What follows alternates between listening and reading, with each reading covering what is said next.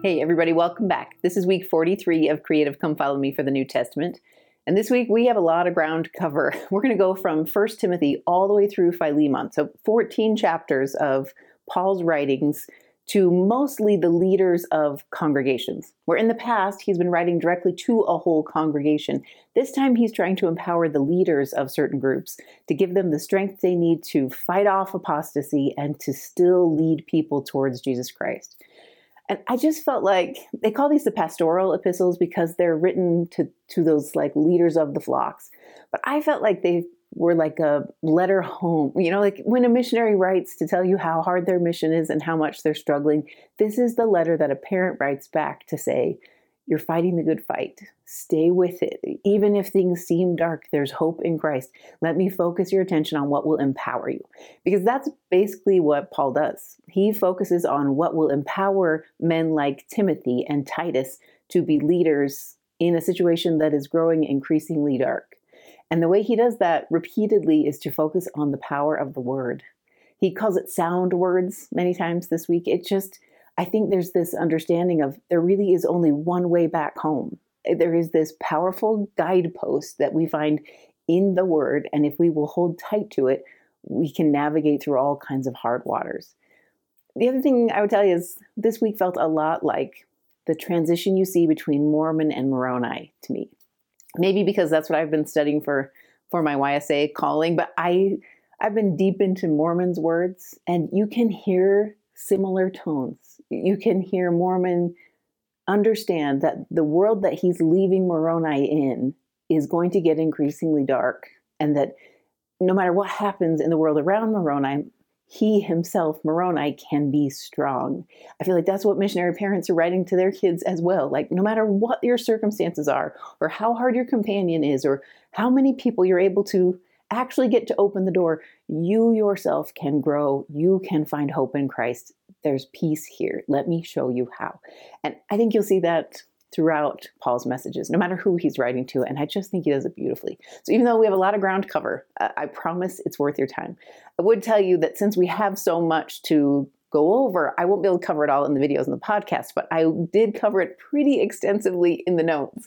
I think there's 45 maybe 46 pages of notes so that if there's a certain area that you know grabs you or you feel like we missed a piece go in the notes and hopefully you'll find some links out to conference talks and byu devotionals that will help you understand it just a little bit better. But otherwise let's get started you guys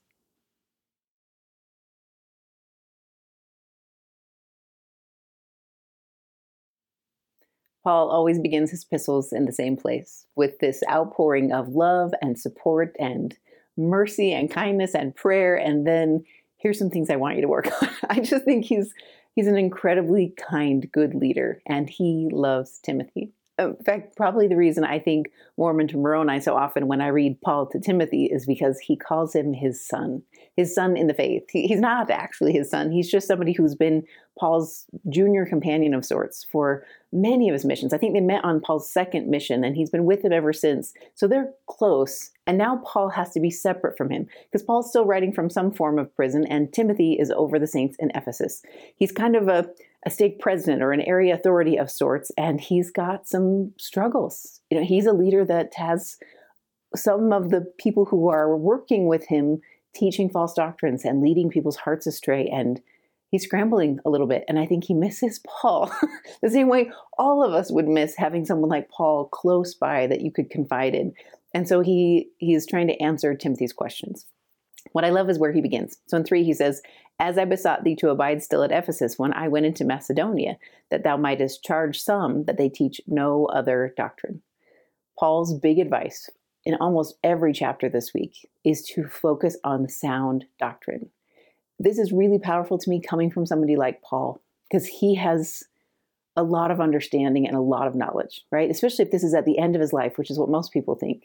He's seen things that no one else has seen. He probably understands doctrines that other people haven't put together yet. Like he has he's had a close relationship with the Savior and I just think he's he knows things. But what he chooses to teach is the exact same thing our prophet and apostles choose to teach. They teach sound doctrine of Christ. They teach about baptism, they teach about repentance, they teach about the gift of the Holy Ghost and enduring to the end and that's what they teach. I mean, they each have their own spin on things and they use their personalities to make things warm and empathic, but they teach the same message.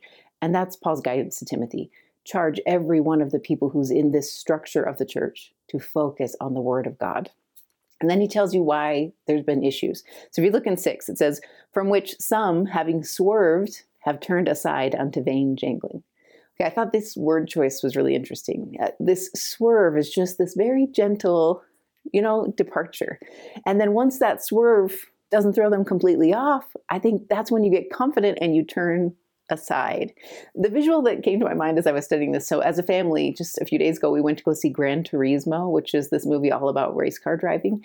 And the winner of the race, or the guy that you're rooting for uh, in the middle of the movie, one of his strategies is to stop taking the course that everybody else takes. He can see these little dots light up on the track, and everybody else takes this one line, and he decides he should take this other line. It doesn't work every time, but he's going to just try it and see. And because he does that, he gets this advantage, you know? And I just think that's as teachers, sometimes I we get into that zone. I know I do where you're just you want to do something new. You want to create something fresh or come up with something that's never been taught before. And it's really easy to go from a slight swerve to vain janglings. And that's where things fall apart. I think that's the risk Paul's trying to teach about is he's saying, this is not your doctrine. What makes me very different from the guy in that movie is I am, as a teacher, well, in fact, you can see it in the phrase when it says in seven, desiring to be teachers of the law. When I get into that headspace, it's because I want to be a really good teacher. And what I think Paul's inviting all of them, all those who teach in the gospel to do is to be a good servant of God instead if you are a good servant of God, you'll teach His doctrine. You'll teach it His way. You'll teach it the way it's been demonstrated in Scripture and by living prophets. You will not add or you know have truth mingled with Scripture. You'll you'll focus in, and I just think there's power in that. There's a great talk from David McConkie. It's in the notes where he talks about how this is tempting and how we can avoid it and how we can do the best we can to avoid this swerve that, that gives us confidence to depart even further. Because I think the risk is what we've read about many times before, right? If I just do a gentle swerve or maybe turn slightly aside, the people that I teach or the generations that come after me expand that stretch and end up farther and farther off the path. So he warns to stay a diligent teacher of the word, which means I'm here as a servant of God and that I teach what he would have me teach, now my own interpretations. So it's a, it's a checkpoint that I have to constantly watch for. Okay, in nine, you're going to see some other guidance. This is where he starts to talk about um, the law. In these verses, he's talking about the law of Moses specifically. So he's saying that there was a purpose for the law, like a schoolmaster, like we've talked about in the past, and now they need to refocus. I do love where Paul goes next, because at the end of this chapter, he basically focuses on himself and he says, I'm an example of how this can work. So if you look in 12, he says, And I thank Christ Jesus our Lord, who hath enabled me, for that he counted me faithful and putting me into the ministry. And then in 14, And the grace of our Lord was exceeding abundant with faith and love which is in Christ Jesus. This is a faithful saying and a worthy of all acceptation that Christ Jesus came into the world to save sinners, of whom I am chief. Paul, even though he is, I mean, this is the end of his life, you guys. He's been a diligent servant of God for decades and still holds himself as an example of look how far I have come. What I loved about that is I'm right in the middle in the Book of Mormon where I'm reading about when Alma the Younger and the sons of Mosiah get back together and they talk about the miracle that has happened in the Lamanites and how grateful they are to be a part of it. And this sounds like Alma to me. Like he remembers who he was before. He remembers the damage he caused to the faith. And it's not that he dwells on that, you know, mistake-ridden past. He sees it as a way to give himself fuel to say, look how much I've been forgiven. I want that joy for everybody else.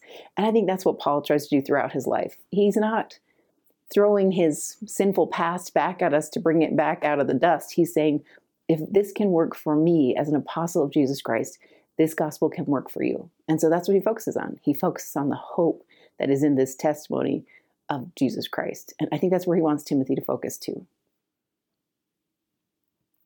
In chapter two, Paul has some advice to the saints on how to come closer to Christ. One of his first ones I thought was interesting. We've seen it in epistles in the past, but I liked his rationale in this one. So he basically encourages us to be good citizens, at least those in Ephesus. He's saying, be good citizens, be loyal to whoever is ruling over you.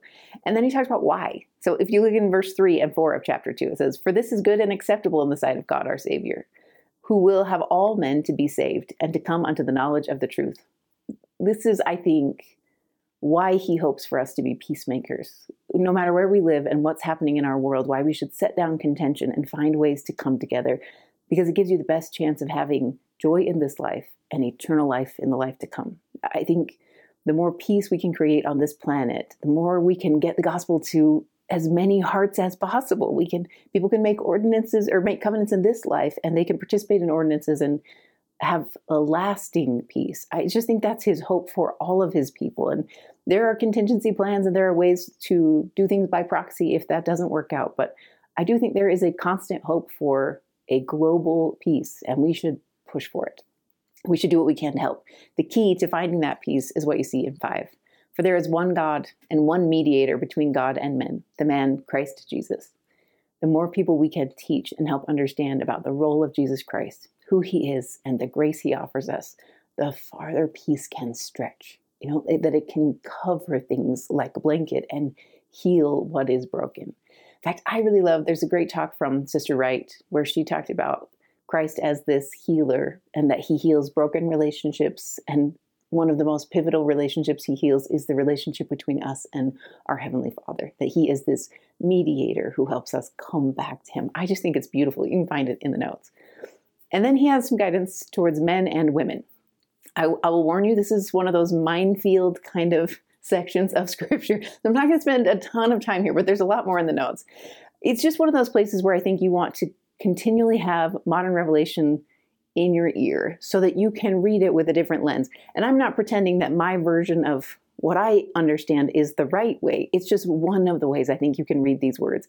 Because basically, Paul has guidance to men and then a lot more to women. So he starts out with men and he says in 8, I will therefore that men pray everywhere, lifting up holy hands without wrath and doubting. That's his guidance to men. His guidance is pray always, pray everywhere, and don't get angry and don't get, you know, doubtful. Keep yourself strong in the faith. His guidance to women is similar, but a little bit different.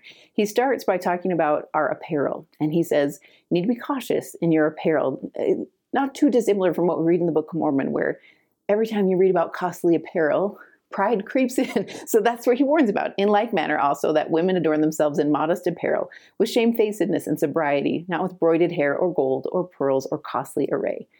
I like his reason in 10. He says, but which becometh a woman professing godliness with good works. I don't think Paul is just hoping to make women plain.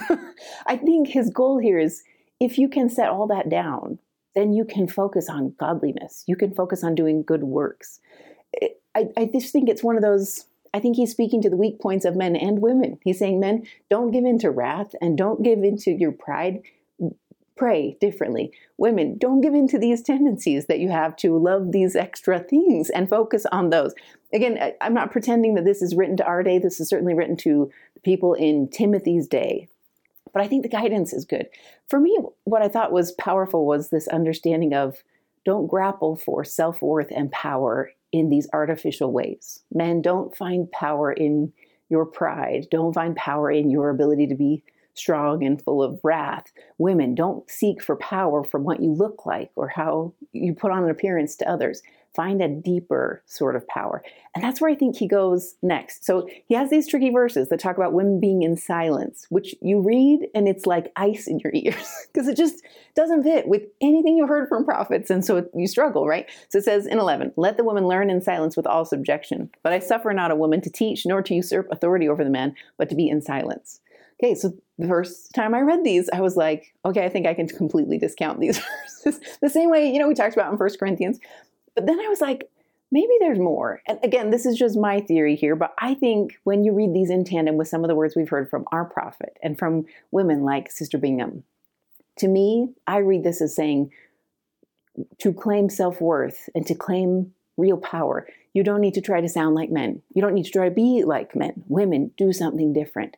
The reason this sparked in my mind is if you look in the footnotes, it talks about that word silence being something about tranquility and quietness.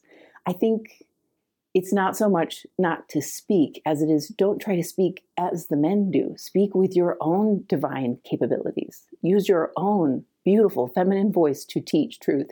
And no matter what that actually sounds like in the real world, let it be with tranquility. Let it be something that you chose. I just think sometimes either we try to, this is me projecting, but I try to seek power based on my appearance or I try to seek power based on playing the rules that other people play. And I think sometimes what he's inviting you to do is be divine women of God. You have specific attributes and talents. You should embrace those and speak with that voice. And where we find real power is when we do that in tandem with the men of God around us. I think that's what Sister Bingham taught. In fact, you can go in the notes and learn more about this, but I loved her message of that's what Adam and Eve exemplified from the very beginning that there is this relationship between them and they work together. When women of God who understand their divine capabilities and they're and are not trying to grapple for power stand with men of God who understand their divine capabilities and are also not trying to grapple for power. When we work in tandem, amazing, miraculous things can happen.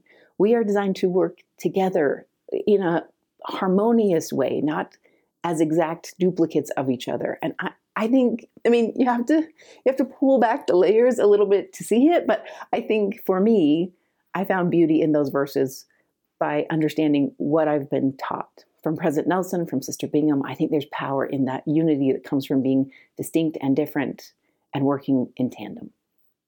In chapter 3, Paul gives some advice to Timothy on how to find other good leaders. He's going to need to find bishops. Remember, he's kind of a stake or maybe even an area authority type of role, and he's going to need some men to put over these flocks. So, Paul has some words on how to find good men who can be bishops. And I just love his guidance. It feels like every bishop we've had, you know, they just have these kind of qualities, these Christ like tendencies that just rise to the surface when they're actually in that role and have that mantle. So it starts in verse 1. It talks about their desires. This is a true saying If a man desire the office of a bishop, he desireth a good work. I don't think it's wrong to hope to get that calling or to hope to get any other calling. I think what it says to the Lord is if you need me, I'll make myself ready. In fact, I'm going to make myself ready now in case you need me. I just think there's nothing wrong with that. I think what's where we trip up on things is if we start to try and campaign for it or we say to the Lord, unless I get this calling, I'm not coming back. But I think hoping for a calling like that is a, it says something good about your heart because it means you hope to be worthy of it and you're willing to go through that, you know, refiner's fire in order to be all these other things. So if you look in the verses, it talks about some of the other characteristics of what a bishop needs to be blameless, a husband of one wife, vigilant, sober, of good behavior, given to hospitality, apt to teach. And then it talks about a bunch of things you're not supposed to be, like greedy or a striker or any of those things. And then he talks about how you need to be in charge of your house and manage it well, rule it well, and how that will transfer. Because if you can't manage your own house, how are you going to manage the Lord's house?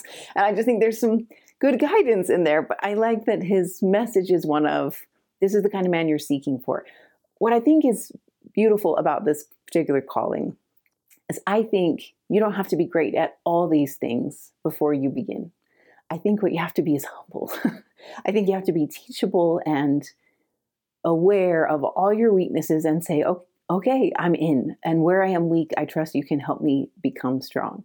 I saw this firsthand with Jason. So he served as bishop in our ward for six years, mostly during his cancer years. And it was fun to see these little transformations in him. He didn't have any major work that needed to be done, but like things that are in here, like someone who's given to hospitality. I, I may have told you this before, but Jason hated ward parties for years. He just, not that he hated being around the ward, it was just like by the time he was done with the work and all the other things, like he just wanted to sit. So the idea of getting all dressed up in Halloween costumes and going to eat chili that he doesn't eat anyway didn't appeal to him. And it was so interesting to me to watch the transition that happened when he was a bishop because all of a sudden he was kind of pulling me to go to the ward parties. And at first I thought maybe it was out of duty. And then I started to realize, oh no, he just really cares. Like he legitimately wants to see these people the way I had for years before. you know, like I knew the people and I was like, no, we have to go. Those these are our friends. We don't get to see them very often. Let's go. And Jason started to get that same feel. You know, he he wanted to check on people that he didn't see very often. He wanted to be around primary kids because they light him up inside. Like he started to love that piece where he was not given to hospitality before his calling. I think that mantle of being a bishop gave him that gift. And that's what I think Timothy's supposed to watch for. Not so much to find a perfect man who's great at all this beforehand, but to find someone who's teachable, who who can change because of the mantle that is given. And I think there's a power in that. So sometimes when you see somebody called as a bishop who's unexpected um, or doesn't seem to have all these traits lined up, I think you can trust that this is a refining process and they're worthy and therefore they, they can go forward. I just think there's power in that. And then he talks about where their testimony needs to be and the love of the word that they need to have. I like where Paul goes next. Around 15, he talks about what to do when you, if I'm not close. So what Timothy hopes for is that Paul will be able to come in person and help him, I'm sure. And what Paul writes is that might not be possible. If I can't come to you, here's where you need to turn. So in 15, but if I tarry long, that thou mayest know how thou oughtest to behave thyself in the house of God, which is the church of the living God, the pillar and the ground of the truth. And without controversy, great is the mystery of godliness. God was manifest in the flesh, justified in the spirit, seen of angels, preached unto the Gentiles, believed on in the word, in the world, received up into glory. I think what Paul is saying is if I can't be with you, you don't need me. what you need is the word, especially the word that's this word, this word about who is our Savior. He came to this earth. He is a he came and lived on this earth. He lived perfectly on this earth. He taught to the Gentiles. He did good works. He was seen of angels. He was resurrected. Like all those things, he has ascended. If you can bear that testimony and know that solidly and teach it to others, then you'll have everything you need and you don't need to be afraid. I think, much like Joseph Smith in his young years, one of the reasons people discounted Timothy is because of his youth. And it's an obstacle he's going to deal with over and over again, both outside of the church and even within it. People who despise his youth. And so Paul has some good guidelines for him. First, he gives him some pretty clear direction. As an authorized representative of Jesus Christ with keys, he says, let me tell you something the Holy Ghost has taught me expressly. I really like his word choice. It's in one. He says, Now the Spirit speaketh expressly that in the latter times some shall depart from the faith, giving heed to seducing spirits and doctrines of devils, speaking lies in hypocrisy, and having their conscience seared with a hot iron. This is not something that's a subtle impression that he's received from the Holy Ghost. This is something he knows expressly. I think it's one of the gifts of having those keys is that he can know this for certain about the future. And so he's warning Timothy, look, this is coming. I wonder sometimes if the reason he says it is the same way Mormon said it to Moroni as a way to say, like, this isn't your fault. You're going to see this play out. It's not your fault. You're going to live as diligently as you can. You're going to suffer persecutions. And please know that this is just where the future is going to go. But this is not so much about everybody else. This is about where will you stand and how will you do what God has asked you to do. So that's what you're going to see in four. So it gives him some guidance on how he can do it. One that I love, and the same theme we've seen over and over again, is in six. If thou put the brethren in remembrance of these things, that thou shalt be a good minister of Jesus Christ, nourished up in the words of faith and of good doctrine, whereunto thou hast attained. I think for me, this is Paul saying the strategy is not to learn all the false doctrines that are out there and to try and come up with the exact right verse to, you know, combat them. The, the strategy that will really save is to teach truth. It's what we see in the Book of Mormon over and over again, right? Alma teaches that very clearly that it, even if you want to change an entire people's hearts, what you do is you teach the word clearly and with purpose that's where Timothy's going to find relief, as if he nourishes himself in the word. But refuse profane and old wives' fables and exercise thyself rather unto godliness. This is uh, Paul's guidance of like, don't get caught up in all the other means to salvation that people preach. You know, they might preach salvation that comes from your genealogy. That means, like, well, you're of this line and therefore for sure you're going to make it. Or ideas about your body and this idea of I'm going to abstain from certain foods like meats or certain fruits or whatever, and that will give me access to a more holier version of me. He's like, set all of that down and exercise rather unto godliness. Focus on the things that will spiritually stretch you and strengthen you and create a workout program for the hosts. You know, don't don't get temporary benefits from all these other areas in the place of finding the lasting benefit that comes from understanding the word. So that's where he focuses. And then in 10, he warns about what's coming. For therefore we both labor and suffer reproach, because we trust in the living God, who is the Savior of all men, especially of those that believe. I thought this was a very clear statement of like, because you believe, you're going to suffer persecutions. Like they just go hand in hand. I think it's the same thing we heard from President Nelson lately. This, this world is going to get a little bit darker in certain areas, and that means you're going to suffer reproach because of what you believe. But don't let that hold you back because when you you can take comfort in the fact that you're in really really good company. You know, even the Savior himself suffered at the hands of men and was mocked and spit upon and judged and condemned and you're in good company. Some of the best people that have ever walked this earth are among those who suffered for the cause of Christ. So I think that's what he hopes to teach Timothy. In 12, he says, Let no man despise thy youth, but be thou an example of the believers in word, in conversation, in charity, in spirit, in faith, and in purity. Till I come, give attendance to reading, to exhortation, to doctrine. Remember, this is Paul's repeated message. Until I can be with you to give you my counsel as an apostle of God study the word. Don't let anybody despise you. To me, this is the same guidance. I read a beautiful talk from Elder Anderson this week, studying for my other class. And it was all about choosing not to be offended and choosing not to be ashamed. But those are conscious choices we make. There's some of this in the notes if you want to look for it, but that it's not something people force on us. If we feel ashamed, it's because we chose to let that happen. If people mock us and taunt us from the great and spacious building, we can choose to heed them not. That's what Nephi did. We, when there is temptation that comes our way, we can choose to heed it not, the way the Savior did. I just think it's our choice. He wants to empower us. And so that's what he guides him to. He's like, don't let people mess with your head. You stay focused on the word and you will feel empowered. The more I study the word, the less the great and spacious building matters to me. the more plastic and, you know, it starts to look like Barbie Dream House to me. like you just, it doesn't even appeal to me in the same way it used to the more I come to understand the word. I'm not perfect at it yet, and there's a lot of things I still, weak things that still appeal to me, but I just think that's his guidance. He's like, study the word, and then you'll see more clearly. So then in 14, I love the way this is phrased.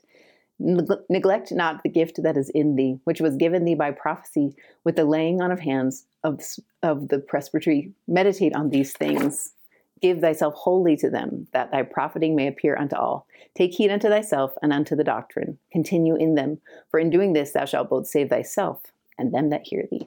That idea of stirring up the gift and neglecting not the gift is, I think, the same thing that Elder Stevenson taught in conference. This idea of spiritual gifts being these things that are going to need some assembly. You know, I, I was on the Magnify podcast this week and we talked a lot about this, but this idea of that some gifts need to be assembled and they take time to put together, but don't neglect them. Don't leave them out on your porch just because they seem hard to put together. Bring those gifts in and open them up and try to put them to work.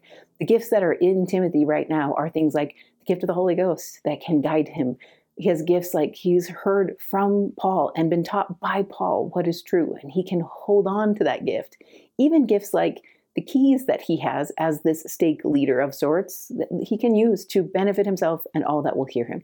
Those are the gifts that are sitting within him that when Timothy chooses to use and activate, they can create miracles for himself and for everybody who possibly hears him. Chapter 5 is a little more focused on the ecclesiastical structure and what, what Timothy needs to do to keep things humming. A big piece of that will be understanding the welfare system, how they're going to take care of people like widows and orphans and what, what to do, who gets help and who doesn't, and how to manage those funds. Those must be big questions weighing on his mind. So Paul gives him some advice. I think what's cool is where Paul begins. So in the first couple verses, he says, Rebuke not an elder, but entreat him as a father, and the younger men as brethren, the elder women as mothers, the younger as sisters, with all purity. Basically, he's saying, like, treat these people like family. In fact, encourage them to treat each other like family. The reason I like that is we take care of family. You know, that's kind of ingrained in us that we take care of our own. And so if you see your brothers and sisters in the faith, you will reach out and you'll help and you'll lift. I think it also implies a certain degree of patience and forgiveness and mercy. You know, you've probably never forgiven anyone as often as you've forgiven your own family. You've probably never been forgiven as often as you have by your own family. That's, I think, what the nature of this gospel is supposed to feel like. We take care of each other, we extend as much mercy as we can, and we just say, you know, we're in this for the long haul. Let's keep going. So that's where he begins. Before you even get into the nuts and bolts of who gets what money and when, you got to teach each other to teach everyone to see each other as family.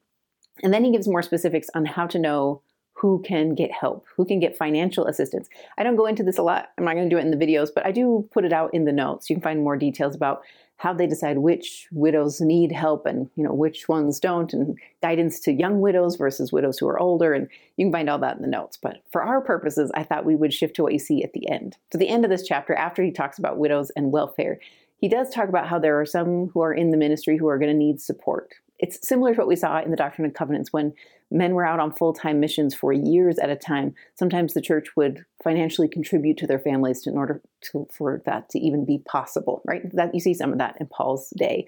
You also see this guidance about how to set apart and how to choose who's going to be called to certain callings. I just thought it was beautiful and had these lovely echoes of the Old Testament. So he basically says in 21, I charge thee before God, meaning like you are accountable to God for understanding this, that the Lord Jesus Christ and the elect angels, and thou that thou observe these things without preferring one before another, doing nothing by partiality. One of the, I think, difficult things to be in Timothy's position is he needs to do everything completely fair. And man, that's hard to do in this mortal world, which is why I think he needs such a profound understanding of the word and access to the gift of revelation and discernment. Thankfully, a lot of that comes with those mantles, right? That you have this ability to discern needs and see things. In fact, you can find some cool quotes in the notes about that.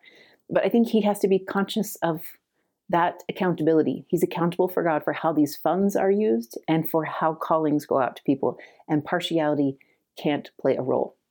So I love what it says in 22 lay hands suddenly on no man neither be partaker of other men's sins, keep thyself pure. And then he talks about seeing the good in anybody, like almost not judging a book by its cover. So it says, Some men's sins are open beforehand, going before to judgment, and some men they follow after. Likewise, also, good works of some are manifest beforehand, and they that are otherwise cannot be hid. To me, this is him saying, like, don't go in with assumptions. I think this is, you know, the same way, like, when we're getting a new stake presidency, everybody has theories about who it's going to be, right? We all have these assumptions. But the men who came, the area authorities who came, and the general authority who came and spoke to us the day that we got our new awesome stake presidency, and they talked about that experience that they had. They related it back to Samuel in the Old Testament. That's why this sparked in my mind today. Because when he spoke about choosing our awesome stake president, they basically said this. He said, You know how in the Old Testament, when Samuel goes to the sons of Jesse and he thinks it's going to be the older son. And then he gets guidance from the Spirit that, you know, don't assume things, look on the heart. That's where the Lord looks. And that's when he finally chooses David because that's who God chose. And so that's what he basically said about our stake president that he was someone that God chose and that it was abundantly clear, not because of any of his assumptions walking into the room or about anybody else, but just that he knew that that's who God chose and that the two of them together felt it in tandem is two witnesses, right? I just thought it was such a powerful way to begin a stake presidency for all the congregants who were there. Like I found myself rallying, like, okay, they're the guy, let's go. You know, like I just think that it, there's power in that understanding of I'm here to do God's work. What does God want done? I'm not going to come with assumptions. I'm not going to assume that because this guy has this checkered past, he can't possibly be a bishop, or because this person was off covenant path for so long, they can't possibly be the young woman's secretary. Like, I'm going to come to each of these situations and say to the Lord, Whom would you call? And I will do what you say. And I think there's power that comes into your calling and into theirs when you tap into that strength.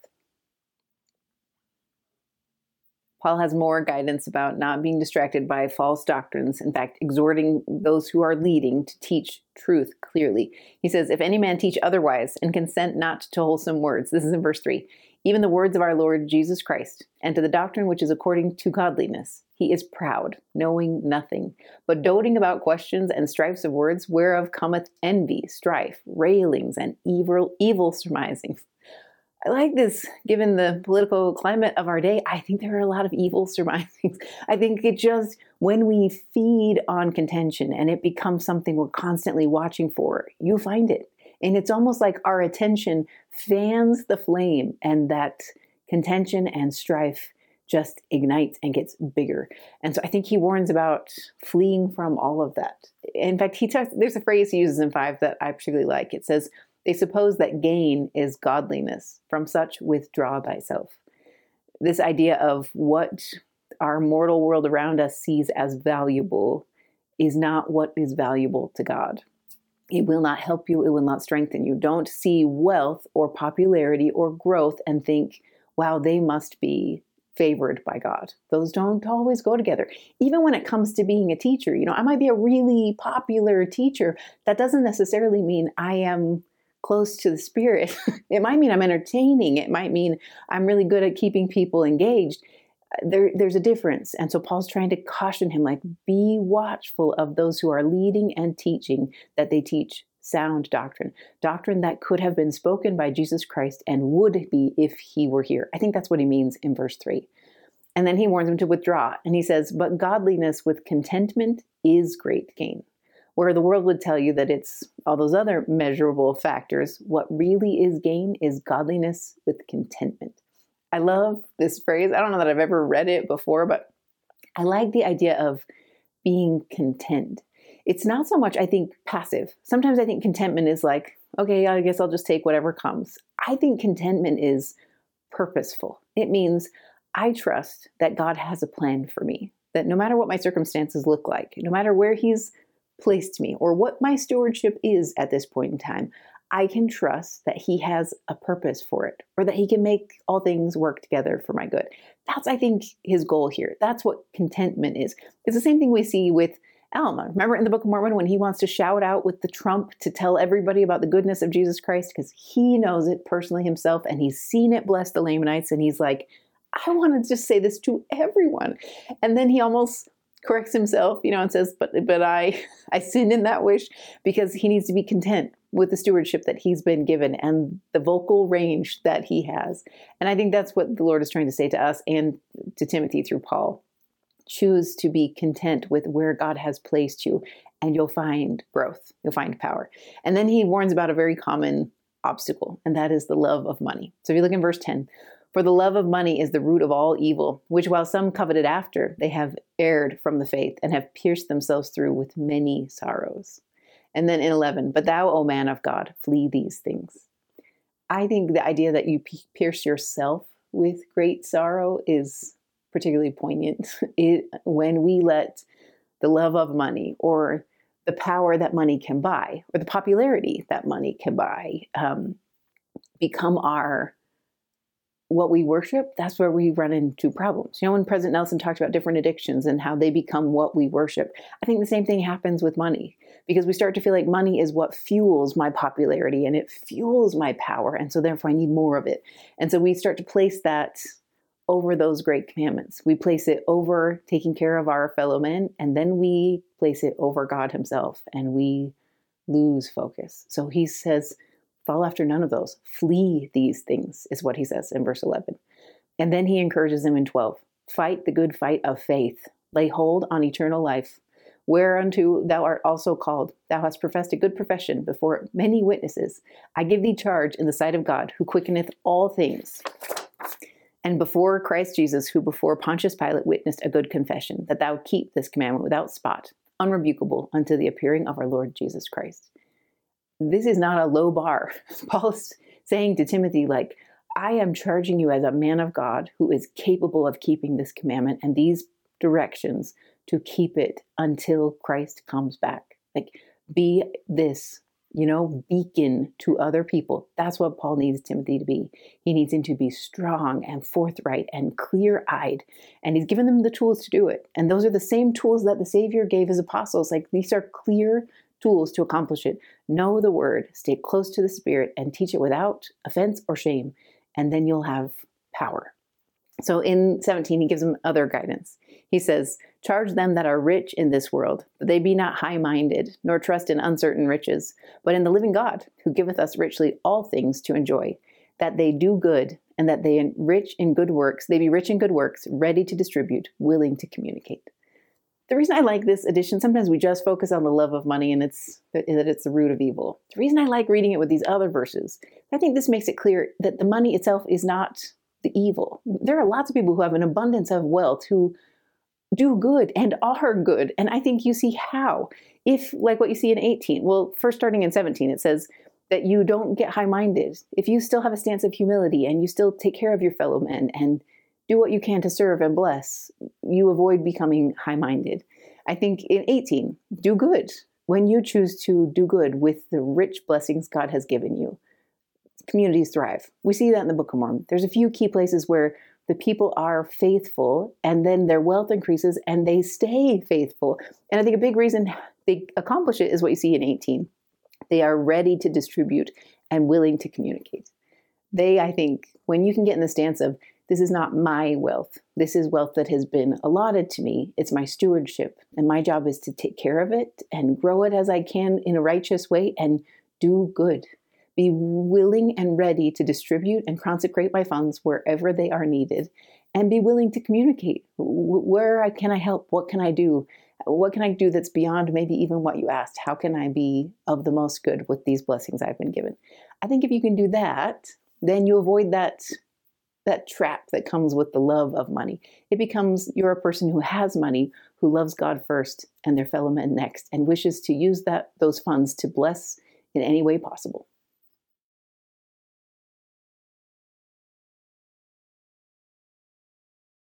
Of all the reading this week, Second Timothy is probably my favorite. Although I don't know, I kind of love Philemon too. But especially this first chapter, I think there's so much packed into this very first part of Paul's epistle to Timothy. So this is the second one. This is where most scholars think this is the last written epistle of Paul. There's some question about the authorship, as there always is with Paul's writings, but I think this is this is Paul's heart. You know, this is potentially his very last epistle to this son of faith that he loves and it's tender. This is him hoping for the best for Timothy and showing him how to access faith, faith that will hold you. And so if you start in chapter one, you can see it right from the get go. He talks about his love of Timothy and how he hopes for the grace and goodness of God to flow towards him. He reminds him that he's been praying for him all this time. And then in four, greatly desiring to see thee, being mindful of thy tears, that I may be filled with joy. I don't I don't exactly know what this means, but I kind of love the fact that Paul knows Timothy's heart. Uh, I, this might be me putting my own spin on things, but I think Timothy's job is hard. I think of Timothy like I thought about Edward Partridge in the Doctrine and Covenants. Like he's that first bishop who has so much weight on his shoulders. And I think Joseph loved him for that, that he tried so diligently to do his work. And it literally wore him down. I just think that's Timothy. And so Paul knows that he's going to have nights that are full of tears, where things just don't go well, and struggle is real for Timothy. And I think that softens Paul. I think he finds joy in that because he knows who Timothy is becoming in this adversity. The same way, like when I hear Jason talk, you know, he laughs because I don't cry very much in church talks, but he he gets choked up often, kind of like President Eyring a little. He's he just can't help himself because he loves abundantly and it shows on his face. And I rejoice when that happens because I feel like it's so tender. It it sounds full and real to me. His testimony is even more poignant in those moments for me. Uh, I think that's maybe where Paul is. He he's grateful for the love that Timothy has for this work and for the Savior, and he can he can feel it. And then he talks about where Timothy got this strength it's interesting because you would assume it's all coming from Paul, from being this apostle's junior companion for however long. You would think that's where his strength comes from. But where Paul gives the credit is to his mother and his grandmother. So if you can see in verse 5, when I call to remembrance the unfeigned faith that is in thee, which dwelt first in thy grandmother Lois and thy mother Eunice, I am persuaded in that in thee also. We don't know the backstory of these two women other than the fact that they are Jews. We know that his mother was a Jewess and that she came to the faith and then his grandmother came to the faith. And I don't know if that means they taught Timothy about the Christian faith or if it means that they did such a great job teaching him scripture as a Jewish boy growing up that when they converted, he was ready. You know, the same way Paul studied scripture as a Pharisee for you know, his whole early life and then was ready to teach truth once things were clear. I just think it's cool the way he focuses attention there. I think he's trying to say to Timothy, you don't need me per se. You need you he's been building up for a long long time. You don't just need a connection with me. You need a connection with God. And look, you've had that from the beginning thanks to these mighty women in your past.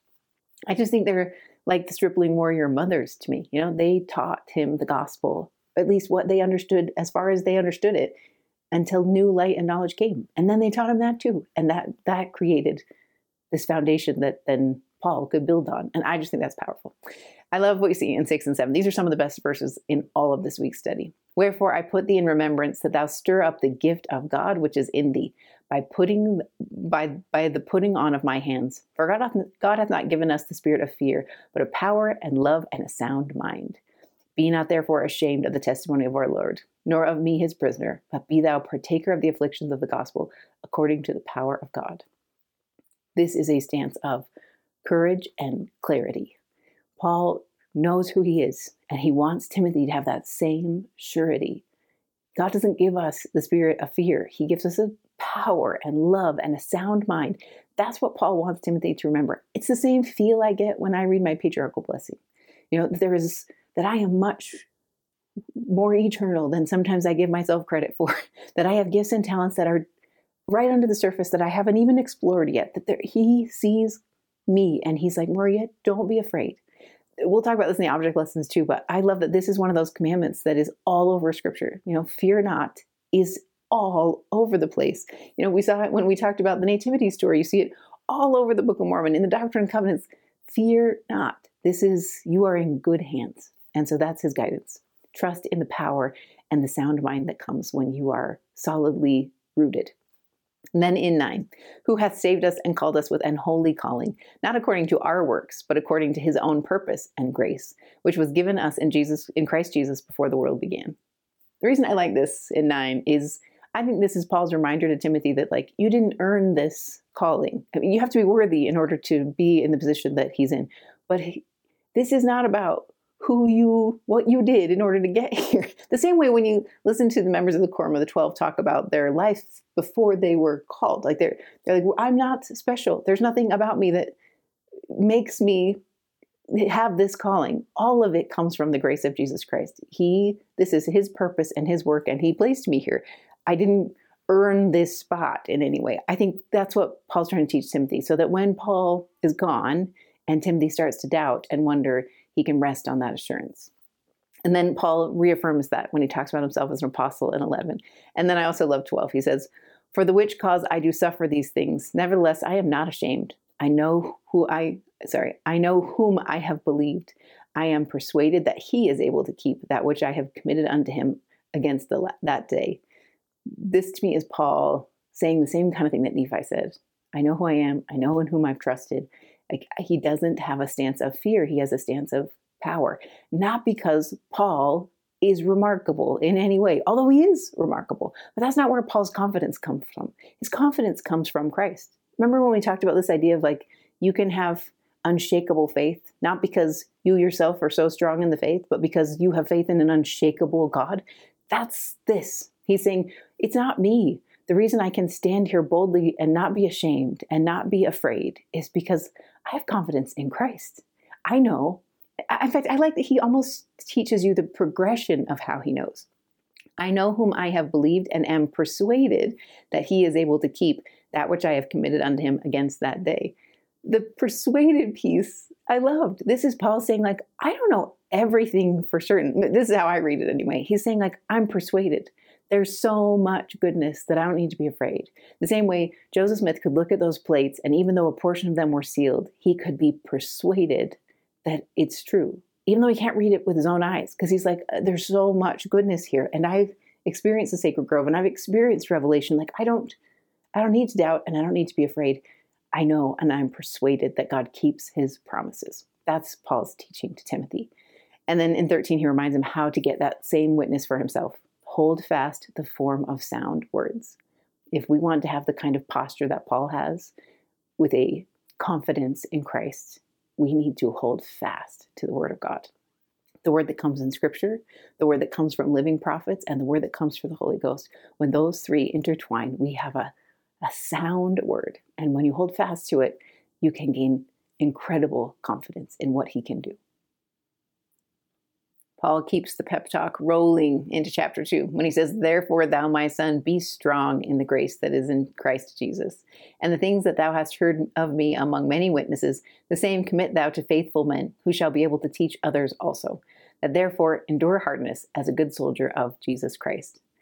I think Paul knows a couple things. I think Timothy's not going to be able to do this on his own. This is a mighty work. And so he can't micromanage everything. He needs to call other men and commit them to live this gospel and to teach truth clearly so that they can be emboldened the same way Timothy is. And then they're going to have to endure hard things. He calls him a good soldier. I think it's Elder Hales that changes this to a good disciple. Like it's, he calls him to just be diligent in the work. And if he'll be diligent, then he has promises that are waiting. And that's what you find when you flip the page. So he says, for example, in 10, Therefore, I endure all things for the elect's sake, that they may also obtain the salvation which is in Christ Jesus with eternal glory. It is a faithful saying, for if we be dead with him, we shall also live with him. If we suffer, we shall also reign with him. But if we deny him, he also will deny us. Paul understands really clearly that to give your life in the service of God is the only way to actually gain it, to have something that lasts, is to just consecrate yourself to him and give it all and then trust that the abundance that He is offering is worth it. The abundance that you get in this life and the abundance that awaits in the next one is worth it. And the opposite is also true. If we deny Him in this life and try to create distance, then we're in that spot that the 10 virgins were when they finally get to the door and they knock and He opens it and says, You know me not. We don't have that relationship that He hoped we would build in this probationary state. And so, therefore, He can't offer the blessings he wanted to give us and prepared for us, which I think is a, a hunting warning of sorts. So he warns about how to teach in 15. Study to show thyself approved unto God, a workman that needeth not to be ashamed, rightly dividing the word of truth, but shun profane and vain babblings, for they will increase unto more ungodliness. The reason I like this is I think sometimes it's really tempting to perform our callings or whatever the Lord has called us to do in order to see results. this is a natural tendency. It's really hard to stop. You know, if I have to plan a mutual activity or a girls' camp or something, it's really easy to gauge my success on the number of people who showed up or how happy they are when they left. The same thing happens with me in my YSA class. Oftentimes I'll find myself beating myself up because the numbers went down that week or because half of the kids that I thought really loved it the week before didn't show up the next week. And I'm like, what did I do wrong? It's really easy to to misappropriate, you know, just like put my attention in the wrong place. When I put my attention up and I say, Is this approved of you? You know, if I can kneel down by my bed and say, Heavenly Father, I did the best I could, are we okay? Then He can make me feel assured, no matter how many people were in the seats and no matter how many people come back next time. That's what I think Paul's trying to teach Timothy, because his congregation is probably going to dwindle and it won't be Timothy's fault. He just needs to focus on, Are you approved of God? Would He be pleased with your efforts? If he is, then you don't need to be afraid and you don't need to worry. And then he talks about warning. He talks about those who are going to overthrow testimonies. I think this is just, you know, this is Paul coming from a stance of experience to say this is just what's going to happen and you need to be prepared for it, but you don't need to be paralyzed by it. So he warns about false teachings. And then in 19, nevertheless, the foundation of God standeth sure, having this seal The Lord knoweth them that are his, and let everyone that nameth the name of Christ depart from iniquity no matter what the apostates say or teach, they might corrupt testimonies, they cannot corrupt the truth. They cannot change the doctrine. They cannot thwart the way of God. I love this from, you know, Joseph Smith's perspective of that like this work is rolling forth and it will continue until it fills the earth. There is no stopping it from this point forward. And I think that's a sense of what Paul was trying to teach Timothy is like this is God's work and he can handle it. Don't be too worried. Um, and then he talks about what kind of vessel he can be. You can go into the notes and learn more about this, but I particularly like this idea of choosing what kind of vessel I will be, what I will carry, what I will hold. I think that's what we heard in conference a lot this opportunity to use our agency to choose to be which kingdom of glory I want, what kind of body do I want, what kind of relationship with God do I want in the next life. That should determine my choices. I think that's, that's what Paul's teaching Timothy. Choose what kind of vessel you want to be and teach others to choose it, and they'll find power in that. I'll warn you, don't let yourself get swallowed up in the heaviness of the first few verses of chapter three. It's hard reading, it's familiar because we've heard it so much since it's mostly a teaching about our time. This is where he says, This know also, that in the last days perilous times shall come. Men shall be lovers of their own selves, covetous, boasters, proud, blasphemers, disobedient to parents, unthankful, unholy, without natural affection, truce breakers, false accusers, incontinent, fierce despisers of those that are good, traitors, heady, high minded, lovers of pleasures more than lovers of God, having a form of godliness, but denying the power thereof. From such turn away. And then seven, ever learning and never able to come to the knowledge of truth. And then he compares them to those magicians that were in the court of the Pharaoh. Remember when we studied this in the Old Testament with the plagues? And there were these magicians that could kind of do tricks. And eventually their tricks were exposed and dwarfed by the power that Moses could wield through the help of Jehovah. You know, this idea of their little parlor tricks fell apart compared to turning the, the, the Nile to blood or, you know, sending swarms and plagues and like all kinds of devastation in the land. It was dwarfed. And that's what he's trying to say. All those things, all that heaviness that you read in those first few verses will be dwarfed by the light and the brightness of his coming. That's what will it'll be very clear where the falsehoods were. So then he warns, you know, like in 10, but thou hast fully known my doctrine, manner of life, purpose, faith, long suffering, charity, and patience, my persecutions and afflictions which came unto me. He's like, you know me and you know the doctrine, so you are on solid ground. The same way if you read in the Book of Mormon about that idea of being on that sturdy foundation. And no matter what winds and storms and craziness come your way, if you have built your house on that sturdy foundation, you have hope. That's what he teaches them. He's like, you don't need to be afraid of the storms that are coming. You are tethered. Remember, we talked about how covenants are kind of like that rebar connection, where that rebar comes up out of a foundation and gives you something to attach to. That's how I see covenants. Covenants are my way of holding tight to that solid foundation so that no matter what the storms are, I can withstand it. And that's what Paul teaches. He's like, you're going to suffer persecutions, you're going to have struggles. Continue in the faith. In fact, I love that that's his word choice in 14. But continue thou in the things which thou hast learned and hast been assured of, knowing of whom thou hast learned them. And then instead of directing attention to himself, he talks about how Timothy learned this. And that this is in verse 15, and that from a child thou hast known the holy scriptures, which are able to make thee wise. I think what Tim or Paul's trying to teach Timothy is you've been learning truth from all these beautiful sources. You've learned them from your grandmother, from your mother, from me. Really, where you've learned them from is from the gift of the Holy Ghost. The Spirit has been teaching you and helping you understand every day of your life, from the moment you were born with the light of Christ to when you received the Holy Ghost after baptism, you have been getting stronger. You know, and you are tightly tethered to this foundation. You don't need to be afraid. And then he teaches about scripture as a source of inspiration. There's a really good JST on that one in 16, so you want to watch for that. But I love what he, he teaches us about what the purpose of scripture is. That's what you see in 17 that the man of God be perfect, thoroughly furnished unto all good works. Scripture is what corrects us. In fact, I love the way it corrects us. I listened to a podcast from Y Religion. If you haven't listened to that one, it's BYU professors talking about their latest scholarship and why they picked it.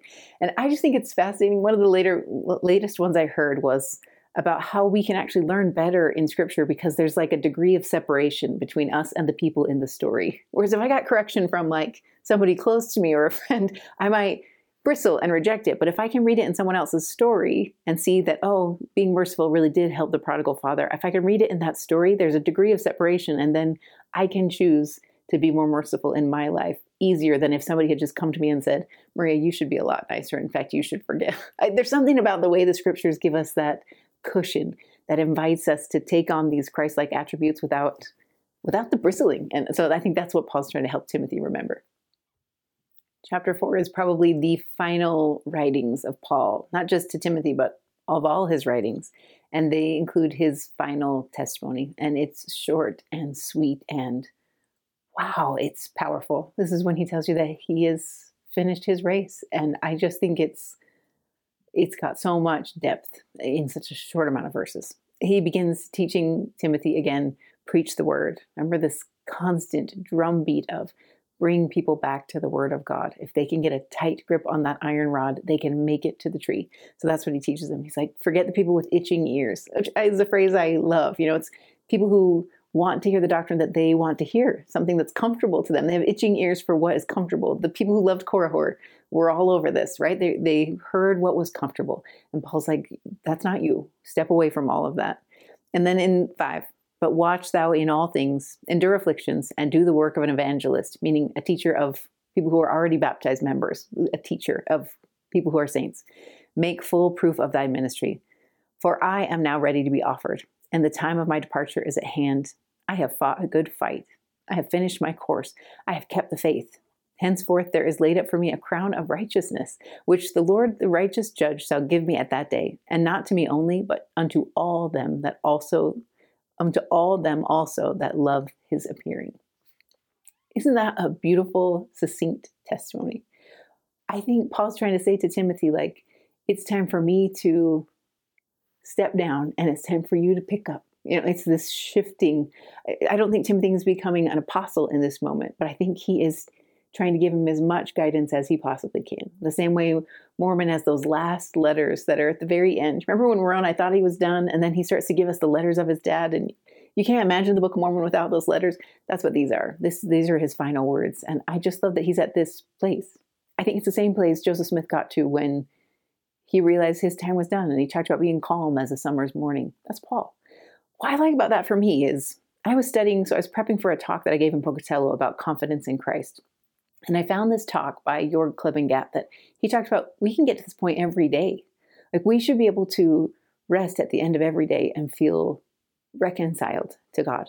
We shouldn't wonder if we're going to make it or not. We shouldn't wonder which kingdom we're going to end up in or not. We should we should live our lives today with the intent to be exalted and and if we need repair and if we need help we repent and we go through that process. In fact we will for sure need need help every day. And we partake of the sacrament and we begin afresh. And i just think it's this stance of i know exactly where i am. Paul knows that because he's he's got this relationship with the savior and he knows how to how to be strong. And he knows who he's trusted. And so he's at peace because he knows the grace of christ and he knows what he's done to try to show gratitude and love for that gift of grace. And so he trusts that yes, indeed, he will he will be saved and he will be exalted. And I think that that final stance was powerful to me. I also love that he passes that confidence on to Timothy. He reminds him of who he was and what he knows so far. And then I love what he says in 16. At first my answer, at first answer, no man stood with me, but all men forsook me. I pray God that it may not be laid to their charge. Similar to what the Savior said when his life was ending, his mortal life, he asks the Father to forgive them, for they know not what they do. I feel like you get a little bit of that with Paul in 16. And then he says in 17, Notwithstanding, the Lord stood with me and strengthened me, that by me the preaching might be fully known, and that all the Gentiles might hear that I was delivered out of the mouth of a lion. I think Paul has a relationship with the Lord that is powerful and deep and abiding. It's how I felt when President Eyring talked in conference about his relationship with the Holy Ghost it was so soft and so humble and so consistent. You know, he talked about how he, with a few small exceptions, has been able to have the gift of the Holy Ghost with him always. And I just, I, I his stance of confidence there was so compelling to me. And that's Paul. And then in 18, and the Lord shall deliver me from every evil work and shall preserve me unto his heavenly kingdom, to whom be glory forever and ever. Amen what I like about the way Paul exits this, and you see it a little bit in 22 when he talks about having the grace of Jesus Christ with him, is he doesn't leave this life with saying to Timothy, I'll always be with you, or I'll always be in your heart, or you can always turn back to me, I'll, I'll, I'll never leave you. What he says is, Christ will never leave you. Jesus Christ will always be there for you. That's how I got through my life. That's how you'll get through it too. He hasn't he doesn't try to hold on to this relationship with Timothy as Timothy's way to gain strength. What he says is, look to Christ. I think it's what all of us are supposed to do as we leave this earth. We have taught our kids so well the doctrines of Christ that we know that where they'll look when they need a remission of their sins, when they need help. That's what that's where we focused and hopefully that's where they will turn.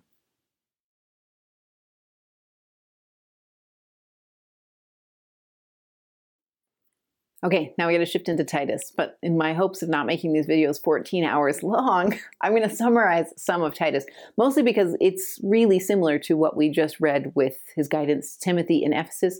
Titus is in Crete, and his job is to help the saints in Crete in a similar fashion, in some sort of stake type role or area role he's trying to help. So you're to see similar guidance from Paul about bishops and how to choose them, about how to help saints after baptism and how to strengthen them. And it will feel familiar. So we're going to do all three of the Titus chapters back to back. Some key things that you want to watch for is you'll see that same direction to Titus to teach truth and to teach it clearly, to teach what the Savior would teach if he were here. So you'll see some of that. I do like his beginnings where he alludes to the pre-earth life. I like it because it reminds me of President Nelson where he said the plan is fabulous, you know, that same stance of this is Paul everywhere he teaches, he's trying to help people understand the plan of salvation. That this world began way before, and that the plan is in place. The Savior came as a fulfillment of prophecy. Like this is something that should be familiar to us. So that's what you see in 2. In the hope of eternal life, which God, that cannot lie, promised before the world began. These are some of the mysteries that Paul understands clearly. That these promises have been in place since before the world even started, before anything was created by God, this promise was in place. And that's powerful. Then he gives guidance about how to set things in order. Remember, that's Titus's role. His role is to organize and keep things in order, to love and show kindness, but also to correct when needed. The same way priesthood leaders today have to do this, right? What I like about this idea of setting an order, and we're going to talk about this in the object lessons as well, is I think there is an alignment that has to happen always. You know, as, as a leader in an area or in a stake type setting, Titus's job is to align with the priesthood leaders that are directing him, the keys that are directing him. So he has to align his word with what the apostles are teaching. They will align themselves with what the first presidency teaches in our day. There is a clear alignment that happens and it goes all the way through those priesthood keys. And so I think that's what Paul is trying to allude to. He's like, you need to set things in order, meaning check the alignment and make sure that we are that we are still focused on that cornerstone of Jesus Christ and that foundation of the prophets and the apostles that will help you know where to go next. So you see a lot of that in chapter one. When you go into chapter two, he gives some guidance about teaching sound doctrine. In Crete, in Ephesus, in everywhere, there will be people teaching false notions about salvation, about when the second coming occurs, if it's already occurred. All those rumors and confusions are starting to stir up hearts. And so he gets similar doctrine taught here that if you just go back to the word, go back and teach what the Savior taught, go back and teach what you read in the Old Testament, because that's all they had access to at this point. They can have confidence in the word. And so you'll see some of that, that he needs to know it for himself and carry it down. I also like what you see in four, where he talks about women being able to teach the next generation. I like this because of what we read in conference from I can't remember his name, his white hair.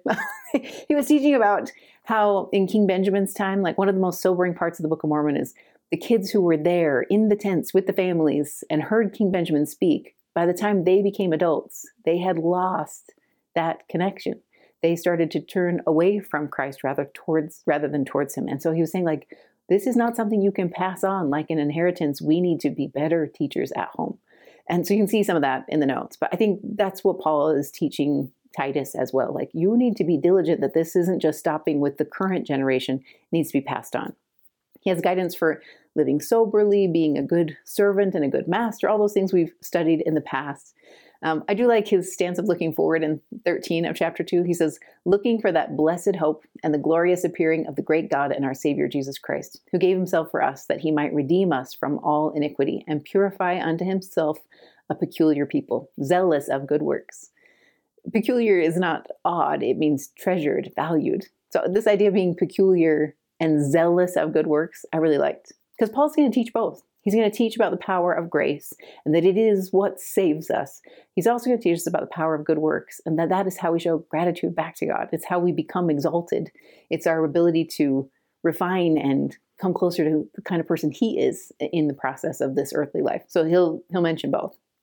Then in 3, he gives the same guidance or similar guidance about being subject to, you know, principalities and powers in order to keep peace so that the gospel can thrive people do best when they're in a stance of freedom. And so he's he's pushing for that opportunity and be good in wherever you are, whatever place you're planted. And then in four, he says, But after the kindness and love of God our Savior toward man appeared, not by works of righteousness which we have done, but according to his mercy he has saved us, by the washing of regeneration and renewing of the Holy Ghost. I think this is Paul trying to reinforce this idea of we are saved by grace. We didn't earn grace. It is a free gift given of the Savior from our Heavenly Father. It is a gift that is given to us. We don't earn it, but it is part of His plan.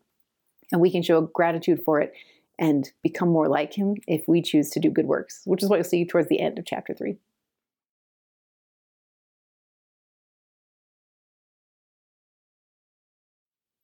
Right, you guys, we're in the home stretch. One chapter left, and it's a good one. This is Philemon.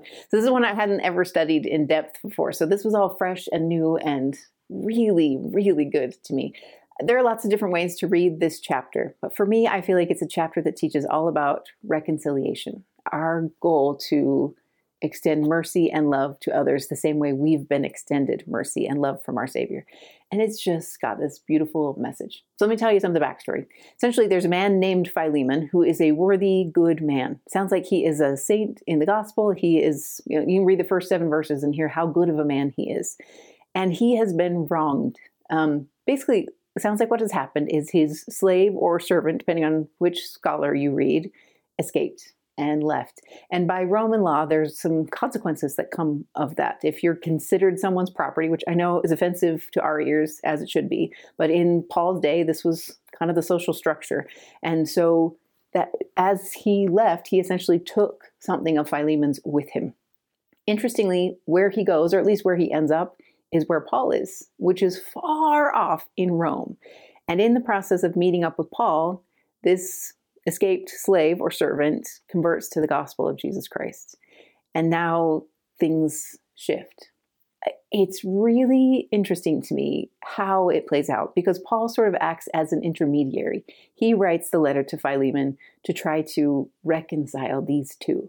And I found myself asking, why? You know, like, why do they even need to be reconciled? Why does this servant need to go back? Why?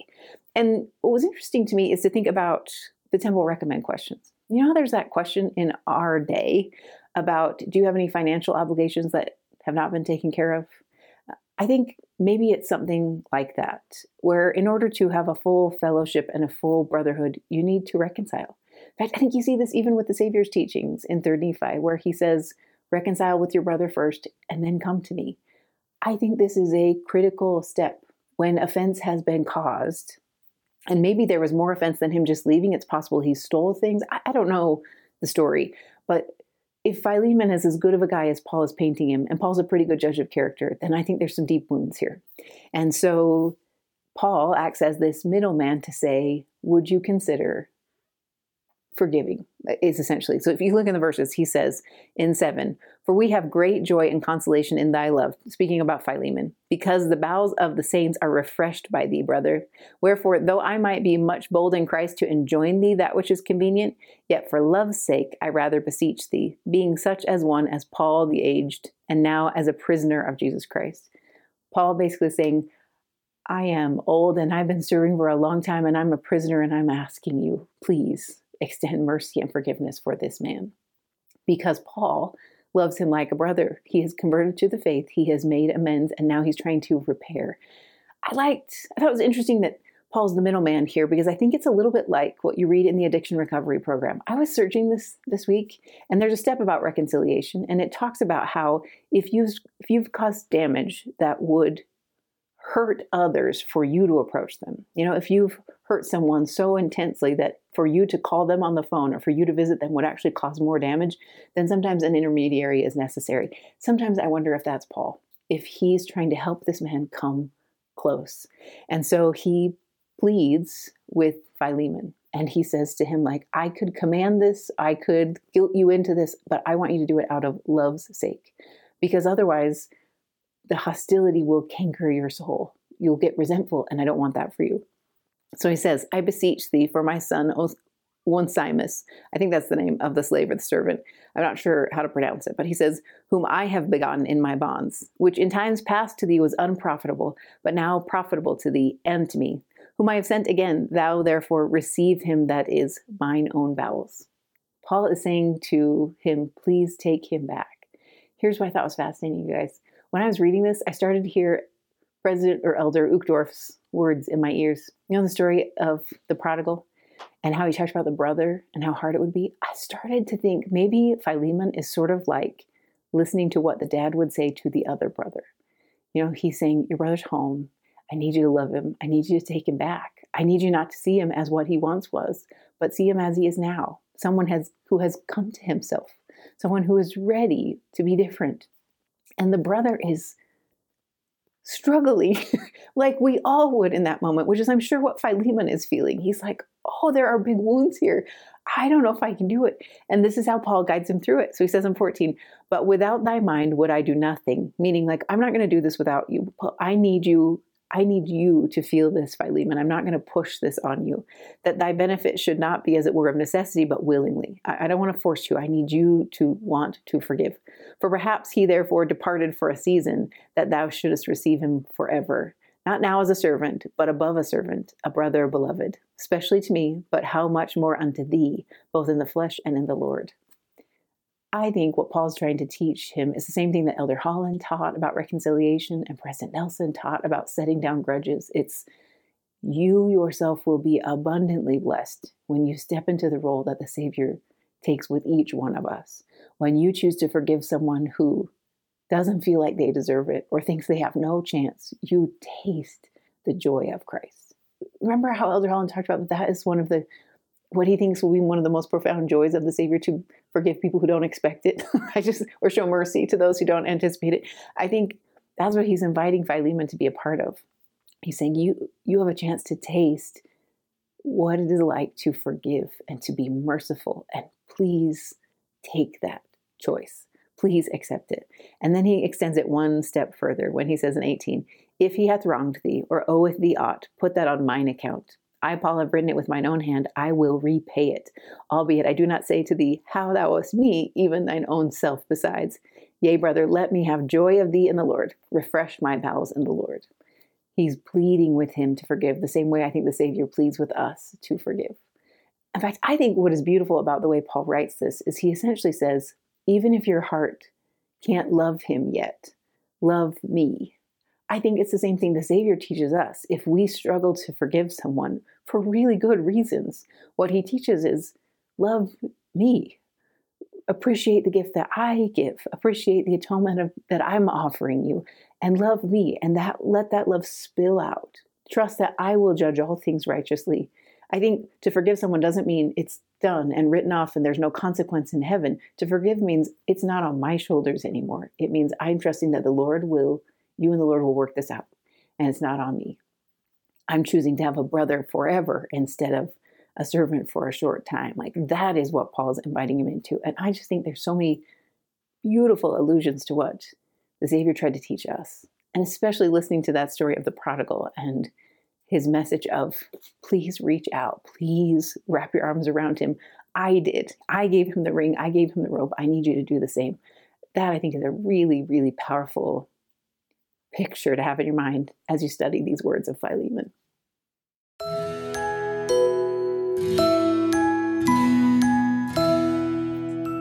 Hey guys, welcome back. This is the creative side of week 43. So, this is where I take weird, fun, memorable tools to help your kids understand the principles Paul was teaching just a little bit easier.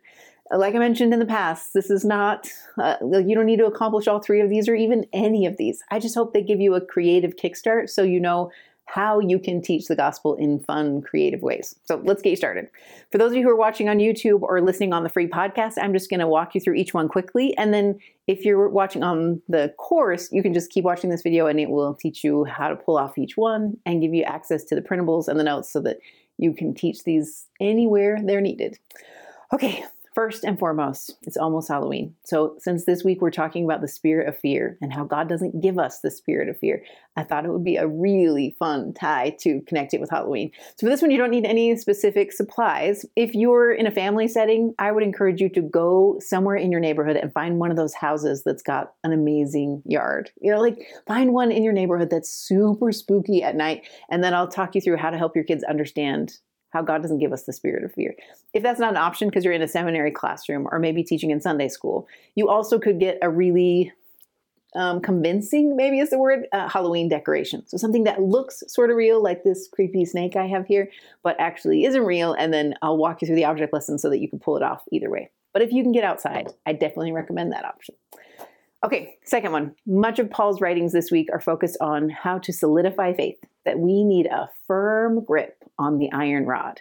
When we go back to understanding the Word of God, we provide ourselves security and strength.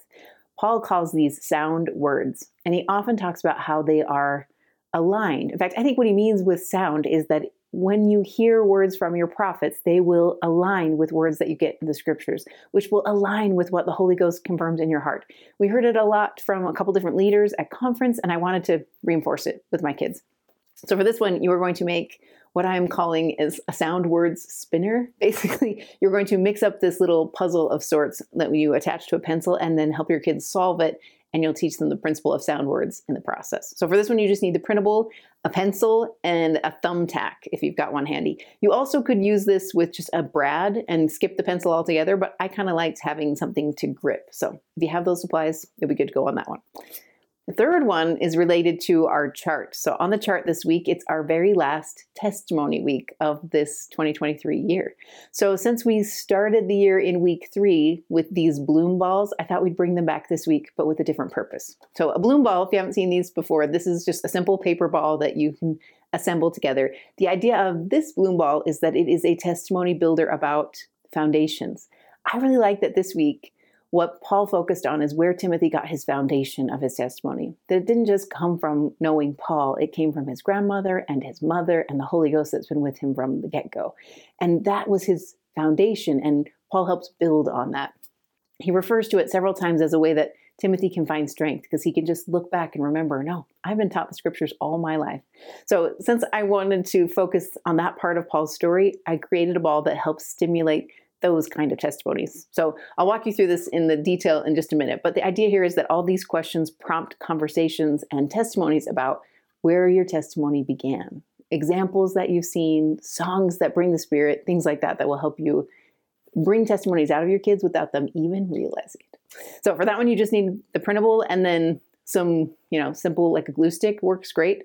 The other thing I was going to teach you is an easy way to select a person. So if you want to do this as well, then you're going to want to pick one of these poppets that I guarantee you've probably got 47 of these around your house somewhere. One of these little poppet toys and then either a marble or like a ball bearing and I'll show you how you can use this to choose who's going to roll the ball first. It's a cool little cool little trick that will come in handy. That's it for week 43, you guys. Okay, I know it's a ton to study, but thankfully there's a little bit of repetition. And if you go in the notes, it'll help you sort of see areas where you can dive in and areas where maybe you can just sort of gloss over because this is a lot to cover in one week, especially for those of you who are Sunday school teachers who are trying to do this lesson and another one. That's a pretty big task. So open up the notes and see what, what will help guide your studies. If you need extra help, you're welcome to join me on Instagram. That's Monday at 10 a.m. That's when I'll talk through some of the things I didn't get to say in today's videos and then also answer any questions you might have about the insights.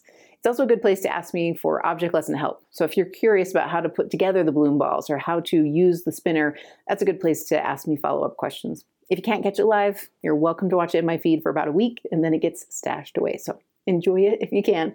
Um, otherwise, enjoy your week. You guys, this is a huge week of study. So if you can't do it all, if I had to pick, like zero in on Second Timothy, just cover those few chapters. And if you can get those done, I think that that will fill you. It'll it'll help give you enough to, to get you going. If you have time for more, I think you'll find incredible teachings in all of it, especially when you get into Philemon. I think there's beautiful teachings there. So if you have time, make time. And I promise the Lord will bless you. If you don't have time, do what you can, and He'll bless you as well. All right, you guys, enjoy your week, and I'll see you on Monday.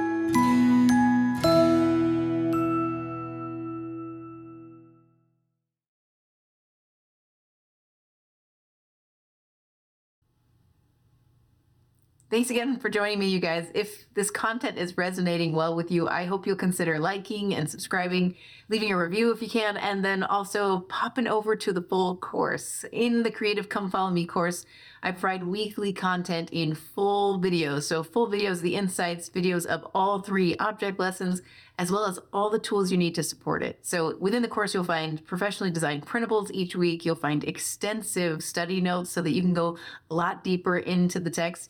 You'll also find three years of back content. So, for since 2020 in the Book of Mormon, I've been creating weekly content and object lessons to help facilitate meaningful, memorable, simple learning. So if those are tools that would help your family or your class, I hope you'll consider subscribing. Head on over to creativecomefollowme.com. You can find sample videos, sample printables, and an option to subscribe for a month and test it out for your family and see if it's a good fit for you. I hope you enjoy it.